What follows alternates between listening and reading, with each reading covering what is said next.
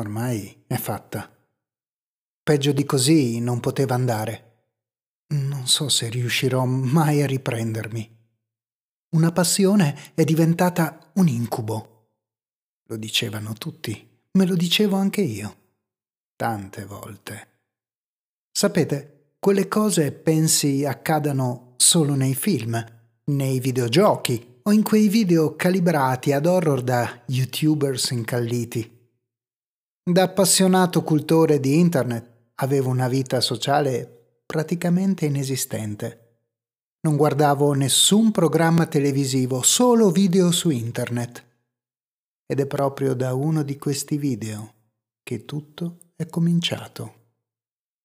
All'incirca dieci mesi fa, un utente anonimo tracciò una sorta di documentario sul misterioso mondo della parte strana di YouTube.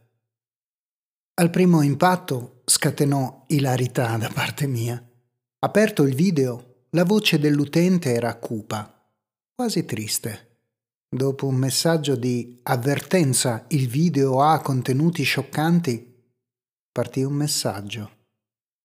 Sei sulla parte strana di YouTube.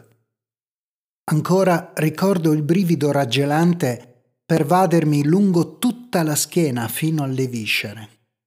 Avevo letto di questo genere di cose chiamate creepypasta, ovvero delle moderne leggende metropolitane che spopolano sul web. Incuriosito, continuai a scavare, sempre più a fondo. Un video tetro ed inquietante mi rimandava ad un altro della stessa insulsa natura.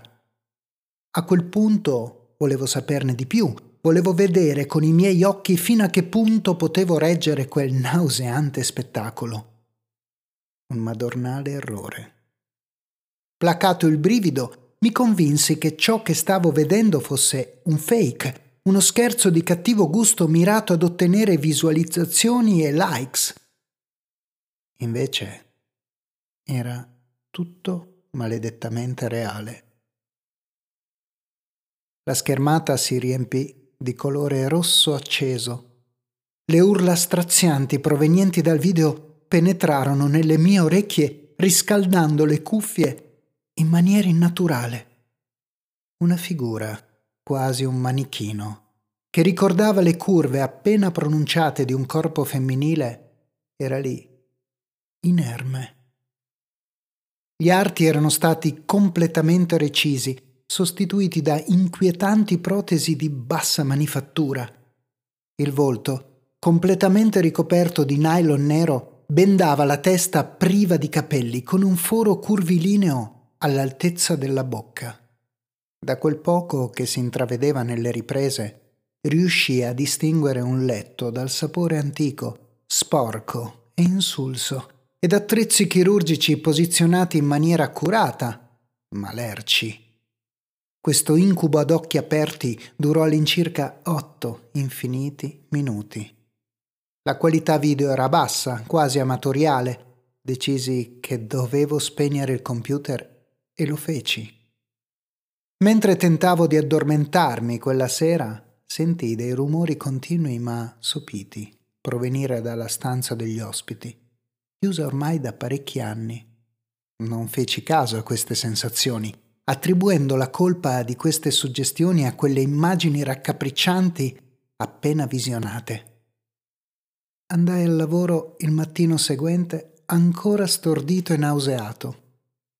Lavorando come informatico non ebbi alcun problema a continuare la mia esasperante ricerca dal computer del mio ufficio.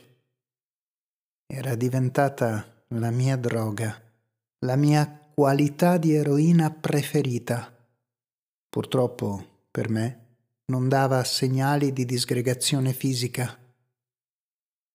Mi accorsi immediatamente che quel video in particolare non era più presente sul web.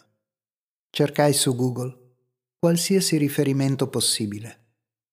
Un nome, una storia e un folle medico erano le tre parole che si ripetevano in ogni ricerca. Un senso profondo di angoscia mi aveva ormai assalito. Ovunque cercassi, online, si parlava di questa storia narrata da un medico dell'Est Europa, ma del video reale che vidi quella dannata sera nessuna traccia. Una storia, un racconto inventato, come potrebbe essere benissimo anche questo che state leggendo voi, ma nessuna prova della reale esistenza del video. Come diamine può essere successo? Come sono riuscito ad avere accesso alle immagini in sequenza che testimoniavano questo abominio. Passarono all'incirca nove giorni dalla visione del video e quelle immagini così grottesche ed inquietanti allo stesso tempo mi continuavano ad assalire in sogno. Analizzai la situazione dall'inizio, cercando di carpire da ogni singolo dettaglio qualche informazione in più. Non so cosa quel video aveva fatto nascere dentro di me. Una sorta di ossessione rara ed insana. Non dormivo più, non andavo più al lavoro. Quelle immagini si erano completamente impadronite di me.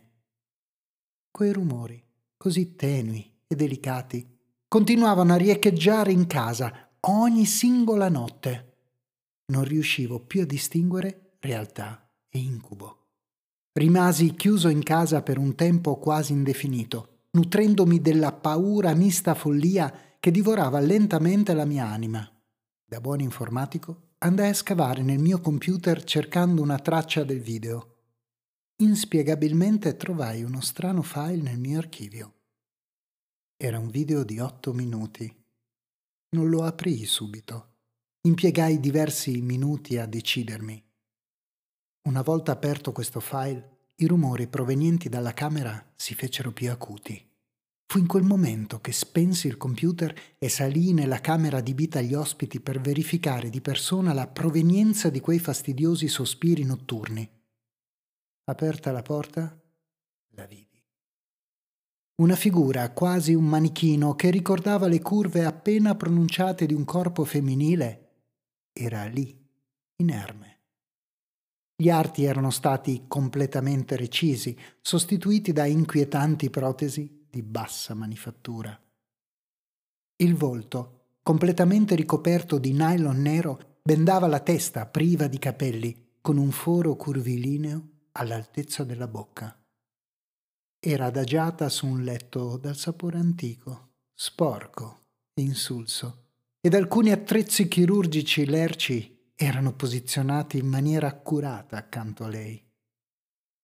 Mi adagiai accanto a lei sul letto e dissi, piccola e dolce sorellina mia, presto sarà tutto finito.